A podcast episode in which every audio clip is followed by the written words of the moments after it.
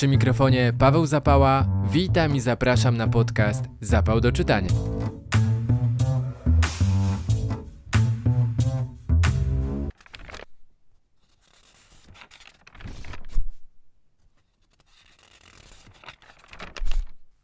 W 20 odcinku czekają na Was aż dwie rozmowy. W obu tematem przewodnim będzie literatura żydowska. Moją pierwszą rozmówczynią jest Urszula Rybicka, założycielka Fundacji Żydoteka, której celem jest popularyzacja wiedzy o kulturze i historii Żydów. Po pierwszej dawce poczytnej muzyki, tak, będzie też druga, usłyszycie natomiast moją rozmowę z Magdaleną Sommer, tłumaczką książki Los, Cruj Szalew. Zapalamy się do czytania i startujemy!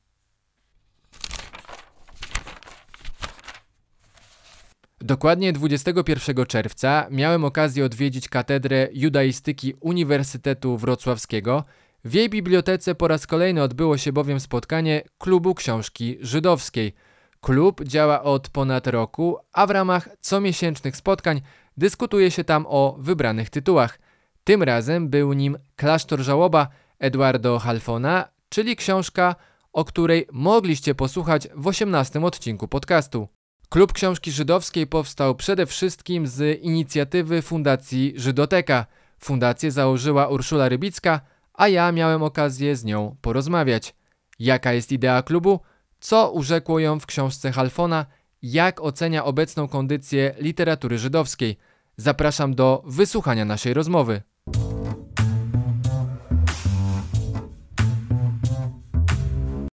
Gościnią podcastu Zapał do czytania jest Urszula Rybicka, publicystka, recenzentka, założycielka Fundacji Żydoteka. Szalom. Szalom, dzień dobry. Jesteśmy, przebywamy teraz y, w Katedrze Judaistyki Uniwersytetu Wrocławskiego, ponieważ y, tutaj właśnie odbywają się spotkania Klubu Książki Żydowskiej, a jest to klub który powstał z inicjatywy właśnie Twojej fundacji. Powiedz mi, jaka była idea tego klubu, bo on działa od 23 lutego 2022 roku, jeśli dobrze sprawdziłem. Zgadza się. Czy ta idea się jakoś zmieniała przez ten ponad już rok? Idea się nie zmieniła, wciąż jest taka sama, natomiast e, programowo, e, programowo klub się zmienia. Idea klubu książki jest taka, żeby wspólnie czytać literaturę żydowską, rozumianą przeróżnie, dyskutować o niej, zastanawiać się nad nią, pogłębiać tą lekturę poprzez dyskusję w e, gronie, ale też e, spotykać się twarzą w twarz na spotkaniach, e, poznawać nowe osoby, które mają te same zainteresowania, rozszerzać dyskusję o kulturze żydowskiej i ogólnie cieszyć się tą literaturą, ale cieszyć się też e, z jakimś większym zrozumieniem. Spotkania są organizowane, odbywają się raz w miesiącu, tak? Z tego, z tego co tak. pamiętam, mają charakter otwarty, więc. Tak, zapraszam więc okazji, serdecznie. Y, tak, zapraszamy. Czy konsultujesz, bo to są spotkania, na których omawiacie książki, które Wam się spodobały? Czy to jest wybór jednoosobowy, czyli to Ty decydujesz, jaka będzie książka omawiana, czy jakieś większe gremium? Pytam, bo mhm. na Facebooku policzyłem, że mhm. jest tych członków klubu y, książki żydowskiej, y, albo należy do tego klubu, bodaj 3700 osób. Mhm. Przynajmniej polubiło ten klub, więc mhm. teoretycznie obserwuje, co tam się dzieje. Czyli ktoś jednak w większej ilości, w większej liczbie patrzy ci na ręce. Czy to ty dokonujesz wyboru, czy z kimś to konsultujesz? Pracując w mediach, wiele tysięcy osób patrzy mi na ręce i na to, co piszę i co publikuję i na moje opinie, więc jestem do tego przyzwyczajona. Grupa na Facebooku Klub Książki Żydowskiej, którą prowadzę, jest czymś odmiennym, bo to jest taki trochę klub wirtualny i tam należą po prostu wszyscy wielbiciele spoza Wrocławia i tam dyskutujemy. Natomiast ten klub y, tutaj wrocławski i te spotkania rzeczywiste, że tak powiem, mm, przyciągają powiedzmy średnio około 20 osób na spotkanie. I do tej pory było tak, że ja programowałam te spotkania. W ubiegłym roku, kiedy odbywały się one dzięki dofinansowaniu ambasady Izraela w Polsce, naszym celem było to, żeby zaprezentować bogactwo literatury hebrajskiej współczesnej. I omawialiśmy literaturę właśnie z Izraela i było temu poświęcone kilka spotkań. Dzisiaj e, jest ostatnie spotkanie jakby w takim drugim sezonie, tak to nazywam serialowo. I pracujemy dzięki dofinansowaniu Stowarzyszenia Żydowskiego Instytutu Historycznego i tam ułożyłam taki program, który ma dwa cele, ponieważ z jednej strony jest to poznawanie dzieł literackich i autorów i, i kontekstów, ale też upamiętnianie ważnych rocznic e, historycznych i ważnych wydarzeń, które są istotne dla społeczności e, żydowskiej, polskiej, międzynarodowej, czyli w ramach e, obchodów 80. rocznicy powstania wybuchu w getcie omawialiśmy Marka Edelmana. Z okazji 75. rocznicy powstania państwa Izrael mówiliśmy o Amosie Ozie, więc było to tak powiązane e, historycznie. Natomiast oczywiście literatura wiodła prym. Spotykamy się 21 czerwca, jeśli dobrze patrzę, tak. Y, w trakcie spotkania klubu książki będzie omawiana pozycja klasztor żałoba Eduardo Halfona.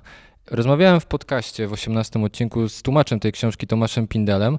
Y, wtedy stwierdziliśmy obaj, że bardzo nas ujęła taka zdolność do syntezy właśnie autora tej książki, ale też taki styl bardzo gawędziarski. To ma się czasami wrażenie, jakby on stał obok nas i, i nam to opowiadał, dlatego tak y, dobrze się to czyta, chociaż tematy, tematyka jest niełatwa i to w wielu momentach. A co ciebie ujęło w tej książce najbardziej? Albo kilka takich rzeczy, które wpłynęło na to, że ta książka będzie omawiana dzisiaj? Głównie chyba to, że autor poszukuje żydowskiej tożsamości i że jest ona e, niejednoznaczna, jest tam wiele znaków zapytania i też e, myślę, że to będzie właśnie ciekawa dyskusja pod tym względem, że będziemy się zastanawiać e, nad tą żydowską tożsamością. Prowadząc fundację i żydotekę, często walczę z takimi stereotypowymi postrzeganiami czy, czy wizerunkami Żydów polskich czy na świecie. I to jest doskonały przykład na to, jak, e, jak można rozumieć albo nie rozumieć żydowską tożsamość, swoje pochodzenie. To, o czym powiedziałeś, e, ten gawędziarski styl, ja to odczytywałam jako taką impresyjność. Bardziej jest to książka obrazowa, tam, tam jest wiele obrazów, niewiele akcji tak naprawdę, jest dużo przemyśleń, a, a niewiele się dzieje. I to też jest wyjątkowe. Myślę, że to może czasami sprawiać trudność, ale jeżeli się otworzymy właśnie na taką formę literatury i, i współ, współposzukiwań z autorem, to, to może być to satysfakcjonujące. Też bardzo lubię książki, które stawiają więcej znaków zapytania niż kropek i które z nami zostają na dłużej i możemy się po prostu dłużej zastanawiać nad książką, nad tym, co autor chciał nam przekazać, e, nad tym, co jest niejednoznaczne. Oczywiście też nie bez znaczenia jest to, że, że w żyłach Halfona płynie też e, polsko-żydowska krew i myślę, że to jest świetne ciekawy nawiązanie. rodowód dziadków jest tam tak. poplątany zresztą. A, a propos dziadków, to dzięki uprzejmości autora dzisiaj też będziemy oglądać zdjęcia jego rodziny, dziadka, pradziadka. Czy one będą później gdzieś e, dostępne, wrzucone, czy, czy niekoniecznie? Postaram się je zaprezentować mhm. na Żydotece, oczywiście, jeżeli Halfon pozwoli. Przesłał mi trzy zdjęcia rodzinne, jedno z przedwojny, drugie tego dziadka Leona, czyli mhm. Lejba e, już po wyzwoleniu w Berlinie. I ostatnie już, kiedy, kiedy jest starszym mężczyzną i pokazuje wytatuowany numer na przedramieniu, jest to bardzo poruszające, ale też bardzo intymne i myślę, że grupa, kiedy to obejrzy, będzie miała też zupełnie inny stosunek do tej książki, bo mimo, że wiemy, że jest to proza autobiograficzna i odczytujemy to jako historię, która rzeczywiście się wydarzyła w, w rodzinie Halfona, no to te zdjęcia myślę jeszcze bardziej nas e, przybliżą.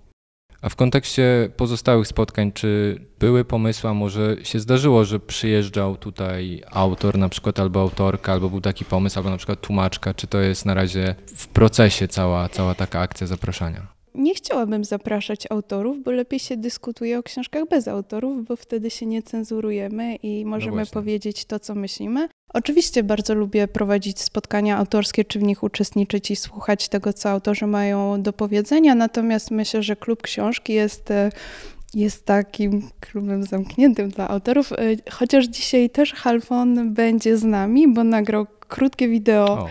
i takie opowiadające dosłownie dwie minuty o, o książce i, i, i, o jego stosunku.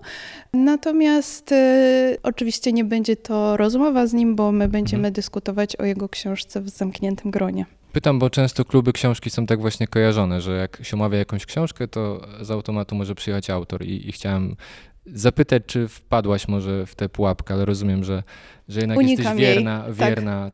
Prowadzisz Fundację Żydoteka, o czym wspomniałem, która, której celem jest właśnie propagowanie wiedzy o kulturze i historii Żydów. Jak to się zaczęło? Jaka była iskra? Czy długo się do tego zbierałaś? Ktoś ci to podpowiedział, żeby się tym zająć? Bo już trochę Żydoteka lat ma, nie, nie wypominając jej wieku, ale już troszkę funkcjonuje. Tak, Żydoteka jest kobietą, kobiet się nie pyta o wiek. Natomiast fundacja e, już ma prawie dwa latka. Jest to młoda fundacja, natomiast ona jest wynikiem moich e, wcześniejszych działań i tego, że od de- dekady się zajmuję literaturą żydowską zawodowo.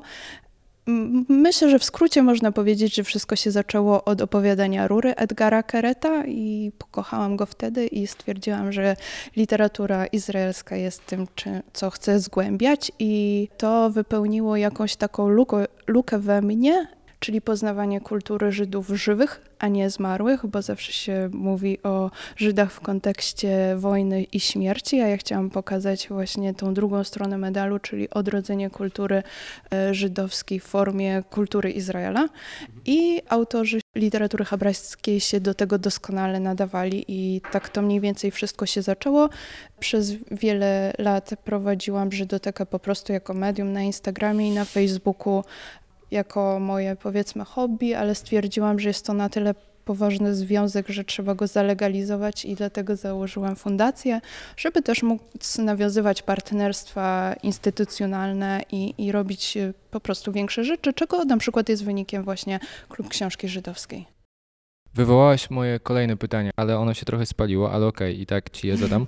Chciałem zapytać właśnie o twojego ulubionego autora, autorkę literatury hebrajskiej i od razu zapytać, dlaczego Edgar Keret, ale wywołałaś go do tablicy, więc proszę bardzo. Bez, e, bez dwóch zdań jest to Edgar Keret. E, Dlaczego? Myślę, że dlatego, że jako jedyny poruszył jakąś, tak, jakieś takie struny mojego serca, do którego nie mieli dostępu inni autorzy. Bardzo dużo przez całe życie czytałam literatury i ją lubiłam i poznawałam różnych autorów, natomiast w tym opowiadaniu Rury być może przez to, że było ono napisane w sposób nieliteracki, w sposób bardzo przystępny, dosłowny, poczułam się, że mam że taki rzeczywisty kontakt z autorem i on rozumie moje uczucia, ja rozumiem jego uczucia i są one zobrazowane właśnie w tym, a nie innym tekście literackim. Więc od tego się zaczęła przygoda z e, literaturą hebrajską. Oczywiście potem poznając inne dzieła innych pisarzy też mam wiele innych wspaniałych y, doświadczeń z tymi książkami. Na przykład jedną z moich ulubionych książek jest y, Księga Gramatyki Intymnej Dawida Grossmana, czy na przykład opowiadania Amosa Oza. Amos Oz jest przeważnie znany z y, takich y, wielkich powieści, natomiast mnie urzeka jego krótka proza. Więc b- jest tych miłości literackich wiele, natomiast Edgar Keret zawsze jest mi jakoś najbliższy. I też on, jego książka, ostatni tom opowiadań Usterka na skraju galaktyki była omawiana w ubiegłym roku też na klubie książki żydowskiej.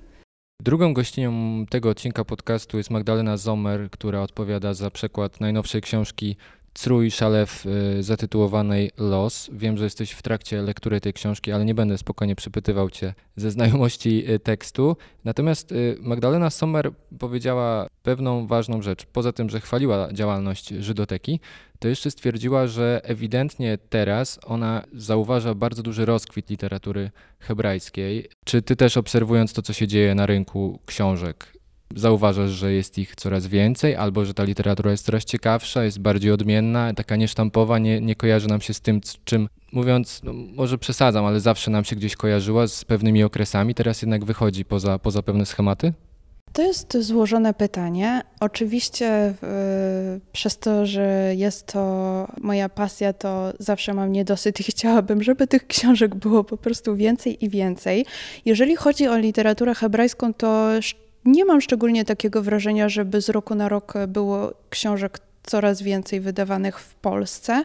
Jeżeli chodzi o tematykę taką ogólną żydowską, to zauważyłam taki wzrost i on był rok czy dwa lata temu, ale niestety dotyczył takich bardziej sztampowych e, historii związanych z wojną. Nie chcę tego tematu też y, zbyt nakreślać, Natomiast jeżeli chodzi o literaturę Izraela, to rzeczywiście możemy zauważyć, że są, y, pojawiają się inni niż ci klasyczni pisarze, pisarze młodszego pokolenia, co mnie bardzo cieszy. Wydaje mi się, że jest to wciąż w Polsce niedoceniona, niedoceniona literatura albo jeszcze niezauważona, nad czym oczywiście mocno pracuję, żeby ją jak najbardziej polecać. Mogę też e, jeszcze w tajemnicy stwierdzić czy, czy zdradzić, że o książce Crój Szalew Los będziemy rozmawiać e, na jednym ze spotkań Klubu Książki Żydowskiej jeszcze w tym roku, więc e, wszystkich z Wrocławia i Dolnego Śląska zachęcam do lektury i do przybycia na to spotkanie.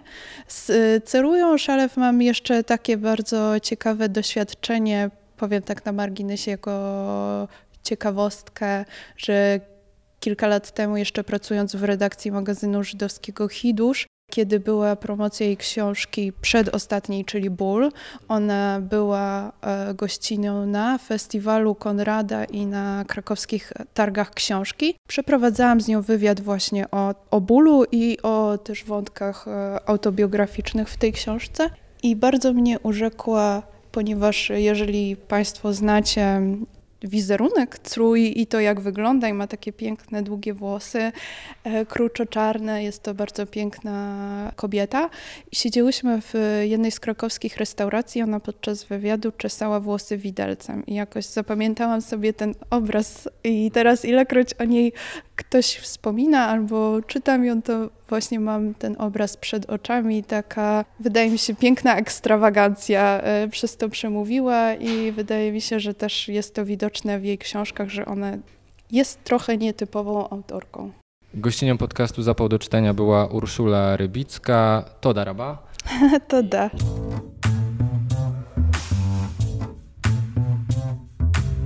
Czas na pierwszą dawkę poczytnej muzyki. Będzie to swego rodzaju prolog do rozmowy z moją drugą gościnią. Przed Wami więc utwór Prolog, pochodzący z najnowszej płyty Dobrawy Czocher. Utwór jak najbardziej do czytania.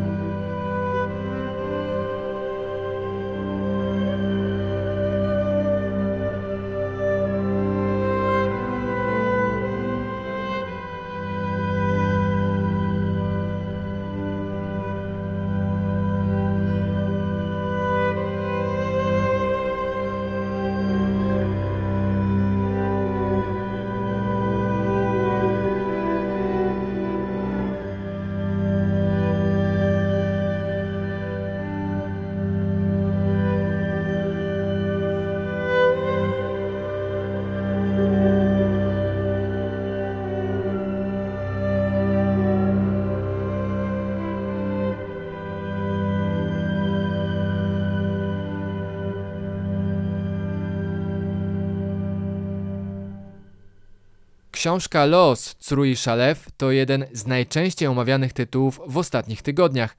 W ramach promocji książki izraelska pisarka odwiedziła Polskę, co poskutkowało kilkoma wywiadami dla polskich mediów. Zresztą ich fragmenty cytowałem w przeglądzie najciekawszych tekstów w poprzednich odcinkach podcastu. Warto jednak oddać głos także tłumaczce tej książki, czyli Magdalenie Sommer, dla której to już trzecia książka Szalew, którą przetłumaczyła dla polskich czytelników i czytelniczek. Zapraszam do wysłuchania naszej rozmowy.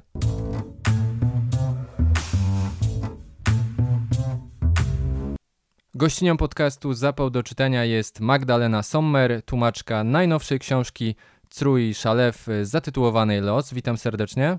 Dzień dobry, bardzo mi miło.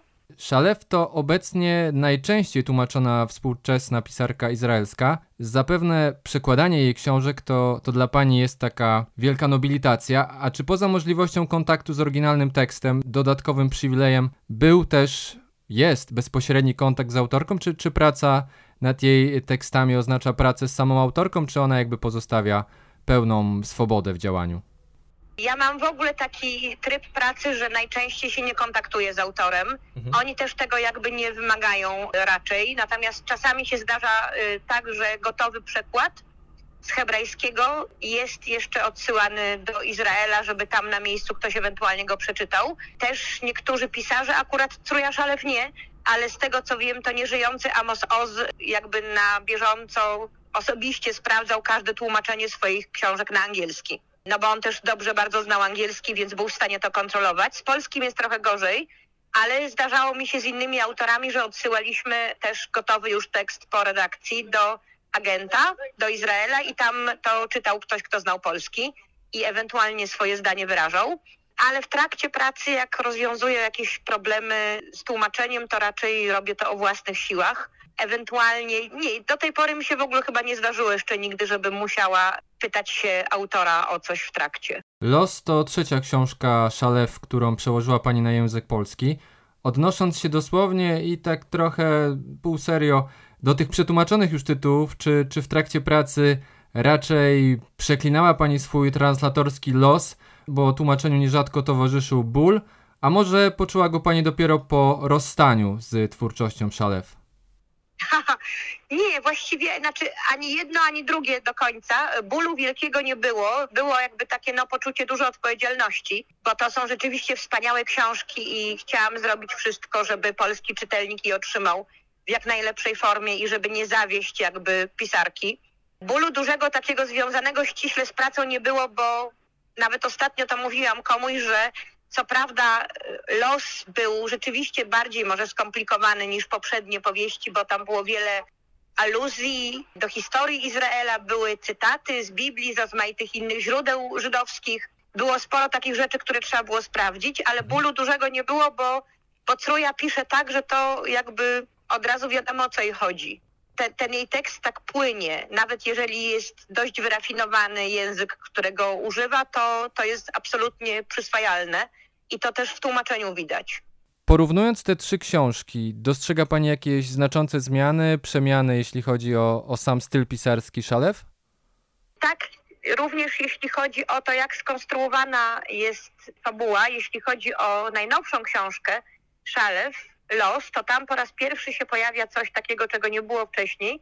Mianowicie poznajemy historię dwóch bohaterek powiedzmy równorzędnie, jednej w bardzo podeszłym wieku, drugiej w średnim wieku.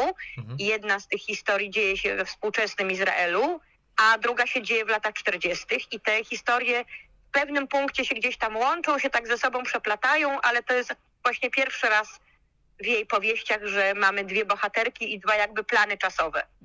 To zostając przy losie, jak przyznała sama autorka, to jest najbardziej zaangażowana politycznie książka w jej dorobku. Czy, czy była Pani zdziwiona, czytając tę książkę po raz pierwszy, że Szalew tutaj, zacytuję jej własne słowa, otworzyła okno i pokazuje czytelnikom, jak wygląda rzeczywistość w Izraelu? Jak duży wpływ miało to na odbiór książki w samym Izraelu? Śledziła Pani losy tej książki i jej odbiór? Nie, właśnie to jest ciekawe, nie śledziłam, e, nie śledziłam niestety losów tego, jak ona była odebrana. Powinnam się pewnie tym zainteresować, pewnie teraz to zrobię. No w Izraelu jakby, jak wiemy, się dzieje teraz też mhm. dużo różnych rzeczy, są ogromne demonstracje, w których często, ale myślę, że ona mówiła o tym, że to okno otworzyła, nie tylko też myśląc o samej książce, ale myśląc o swojej jakby działalności ewentualnie. Bo ona mhm. też mówiła, że się nigdy wcześniej właściwie w nic nie angażowała, mimo że ona ma poglądy raczej lewicowe, tak jak większość intelektualistów izraelskich, ale teraz pierwszy raz jakby fizycznie wzięła udział na przykład w protestach i że to rzeczywiście ma większy wpływ na jej życie. Natomiast faktycznie w książce, w powieści Los jest ta polityka, ale też jest powiązana z historią Izraela i z powstaniem w ogóle z początkami państwa. I to również y, Truja później podczas spotkania, jak przyjechała tu do Polski, powiedziała nam, że to miało również jakby korzenie w historii jej rodziny ponieważ jej ojciec no, należał właśnie do jednej z takich politycznych organizacji w trakcie mandatu brytyjskiego w Palestynie. Ale rzeczywiście ta książka jest bardzo różna przez to, że, że nie skupia się wyłącznie na życiu emocjonalnym, e, ale też pokazuje taki większy wycinek e, Izraela. Punktem wyjścia tej książki jest spotkanie dwóch kobiet. Pierwsza z nich, Rachel, e, to pierwsza żona ojca Atary, czyli drugiej z bohaterek. Po jego śmierci Atara postanawia odnaleźć właśnie Rachel. To, to spotkanie, choć na początku nie jest to, to wcale takie oczywiste, okazuje się uzdrawiające, można nawet powiedzieć, dla, dla obu tych bohaterek, nawet jeśli obudziło przy okazji przykre wydarzenia z przeszłości i, i często dużo, dużo jest w tej książce powrotów właśnie do przeszłości, o czym pani zresztą wspomniała. Wydaje się jednak, że zwłaszcza Atara może na tym spotkaniu tylko stracić, a jednak spotkanie z innym człowiekiem jawi się tutaj jako, jako taki sens, jako nawet jeśli nie będzie do końca przyjemne i wiele nie zmieni, to jednak jakieś korzyści nam przynosi i tak warto, warto się go podjąć. Tak, zdecydowanie, przy czym właśnie nawet ten, ta książka w sumie jest powiązana od początku do końca takim tym poszukiwaniami, które Atara prowadzi. Jej stosunek do Rachel się również zmienia, bo na samym początku ona jakby no wręcz obsesyjnie pragnie ją odszukać i mhm. również pamięta jej twarz we wspomnieniach z dzieciństwa. Jest to dla mnie, Rachel jest dla niej taką wielką tajemnicą rodzinną. Wydaje się, że jak ją znajdzie, to wreszcie się czegoś dowie o swoim ojcu. Być może i dlaczego jej ojciec miał do niej taki stosunek, jaki miał. A później, kiedy Rachel faktycznie wreszcie poznaje, to w jakiś sposób jest być może rozczarowana, bo ta kobieta, którą spotyka, jest bardzo chłodna, zamknięta w sobie, jakby ona ma wrażenie, że to nie może jej właśnie niczego dać. No a potem znowu inne rzeczy się wydarzają w życiu Atary i się okazuje, że Rachel jednak może coś jej dać i że jest bardzo ważna. No właśnie, okazuje się, jak przyznała sama autorka, że miała od początku problem z jedną z bohaterek, przyznając, że, że kiedy historia Rachel przyszła do mnie, bardzo długo nie mogłam jej zaakceptować. Nie byłam pewna, czy dam sobie z nią radę. Czy, czy w trakcie tłumaczenia tej książki miała Pani takie poczucie, że autorka trochę walczy z tą postacią, postacią, że wymyka jej się trochę z rąk, bo ja tak paradoksalnie to od postaci Rachel wyczuwałem raczej taką autentyczność i poczucie, że autorka właśnie bardzo dobrze oddaje jej, jej emocje, a także taką tajemniczość i, i złożoność tej postaci. Ja też miałam takie uczucie. Jak pan, zdecydowanie dla mnie to była niezwykle żywa postać, może no powiedzmy nie do końca możemy identyfikować się jej z wyborami życiowymi, prawda, czy z jej działalnością właśnie w podziemiu, ale na pewno jest ona zrozumiała bardzo i jest właśnie, no moim zdaniem jest fantastycznie odmalowana. To jeszcze słowo o Atarze. To właściwie pada już chyba około setnej strony. Bardzo mi się spodobał ten jej, ten opis jej, jej postaci, może zacytuję. Zazwyczaj rozpamiętuje wszystko głęboko i uparcie, żal jątrzy ją długo. Może dlatego Atara postanowiła zająć się leczeniem blizn i zasklepianiem pęknięć w starych budynkach, rozsypujących się jak zetlałe koronki, przygiętych do ziemi zapomnianych istotach, których nikt nie chroni przed ranami, ranami zadawanymi przez czas. Wydaje mi się właśnie, że to jest idealny opis takich nomen omen fundamentów, na jakich powstała re relacja Atary z Rachel – a przecież każdy z bliskich Atary odradza jej budowania tej więzi, a właściwie to próby jej budowania, podobnie jak zajmowania się budynkami, które przez swoje historyczne względy bardziej one przeszkadzają niż pomagają, zwłaszcza młodszemu pokoleniu żyjącemu wśród nich. Myśli pani, że autorka próbowała nam przez to powiedzieć, próbuje nam przez to powiedzieć, żebyśmy nie bali się przeszłości i, i, nie bali się budowania z nią relacji, nawet jeśli wszyscy nam tego odradzają i stwierdzają, że przyniesie nam to więcej niekorzyści. Tak, myślę, że ona w ogóle, że myślę, że autorka jest tego rodzaju osobą, która właśnie w tej w tej przeszłości, jak to powiedzieć, no grzebie się, mówiąc brzydko, która też jakby roz, może nie to, że jątrzy coś i że, i że jakby czuje długo pretensje, ale po prostu jest nią zainteresowana w jakiś sposób i lubi ją tak analizować. I rzeczywiście tutaj no, bardzo widać w tej powieści, że ta przeszłość jest właściwie na wyciągnięcie ręki, mimo że jest tak dawno temu i ona wpływa bezpośrednio praktycznie na, na życie Atary i jej bliskich. Zastanawiała się pani, na czym polega fenomen autorki Crui Szalew? Co jest takiego w tej literaturze, że faktycznie jest ona powszechnie uznawana za tą najwybitniejszą współczesną pisarkę izraelską? Znaczy wie pan co, ja może najwybitniejszą absolutnie bym jej nie nazwała. Na pewno jest jedną z... To może inaczej, najczęściej tłumaczoną. Z czego wynika to, że jest tak chętnie tłumaczona? Tu nie jestem pewna, bo Izrael ma bardzo wielu bardzo wybitnych twórców. Być może, być może, ale to jest tylko taki mój domysł, dlatego że tej powieści do tej pory właśnie do losu nie były takie bardzo izraelskie. One oczywiście były osadzone w realiach izraelskich, ale one były bardzo uniwersalne i koncentrowały się najczęściej wokół postaci kobiety, ale y, w sposób taki bardzo właśnie wyrafinowany, zgłębiając rozmaite emocje, rozmaite powikłane sieci takich kontaktów w rodzinie, z rodzicami, z dziećmi. Myślę, że to po prostu przemawia do bardzo wielu osób. Jednocześnie nie są to takie typowe powieści, nie wiem, których głównym tematem jest, prawda, romans albo coś w tym rodzaju. To są bardzo, bardzo złożone, złożone historie o zależnościach i o kontaktach międzyludzkich. Właśnie los na tym, na tym no, odróżnia się w taki bardzo wyraźny sposób przez to, że jest bardziej izraelski.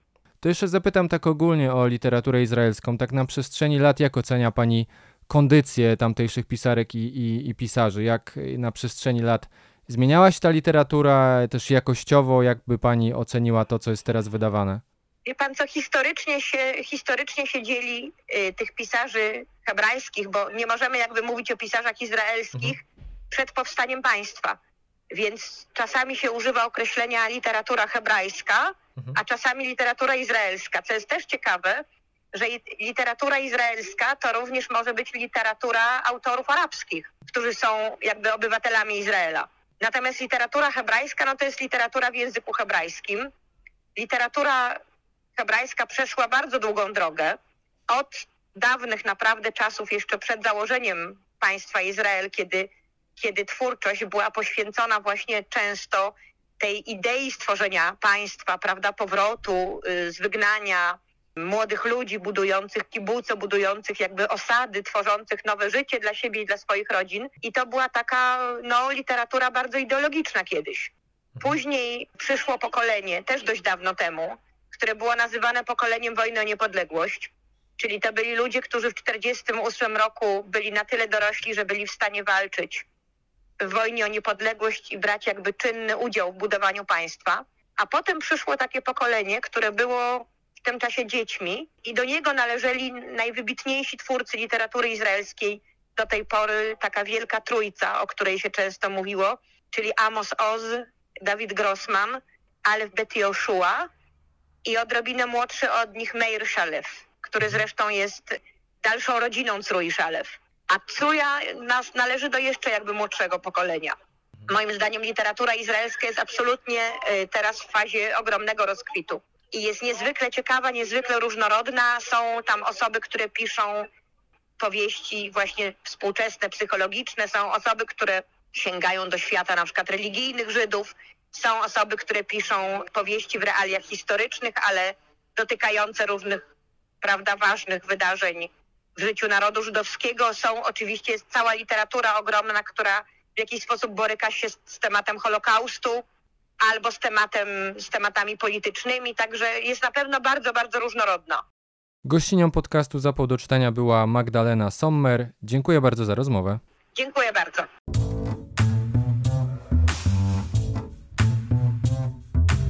I to już prawie wszystko, jeśli chodzi o 20 odcinek podcastu Zapał do czytania. Jeśli słuchacie tego wydania na YouTubie, to pamiętajcie, aby zasubskrybować mój kanał, a najlepiej jeszcze zostawić komentarz. Jeśli zaś szukacie zapału na platformie Spotify, to również tam możecie zostawić komentarz i ocenę. Zapał do czytania znajdziecie także na Facebooku oraz Instagramie. Przypominam jeszcze adres mailowy zapal do czytania małpa gmail.com. A na koniec druga dawka poczytnej muzyki, ponownie z najnowszej płyty Dobrawy Czocher Dreamscapes. Przed Wami utwór Epilog, utwór jak najbardziej do czytania. Płomiennie dziękuję i do usłyszenia.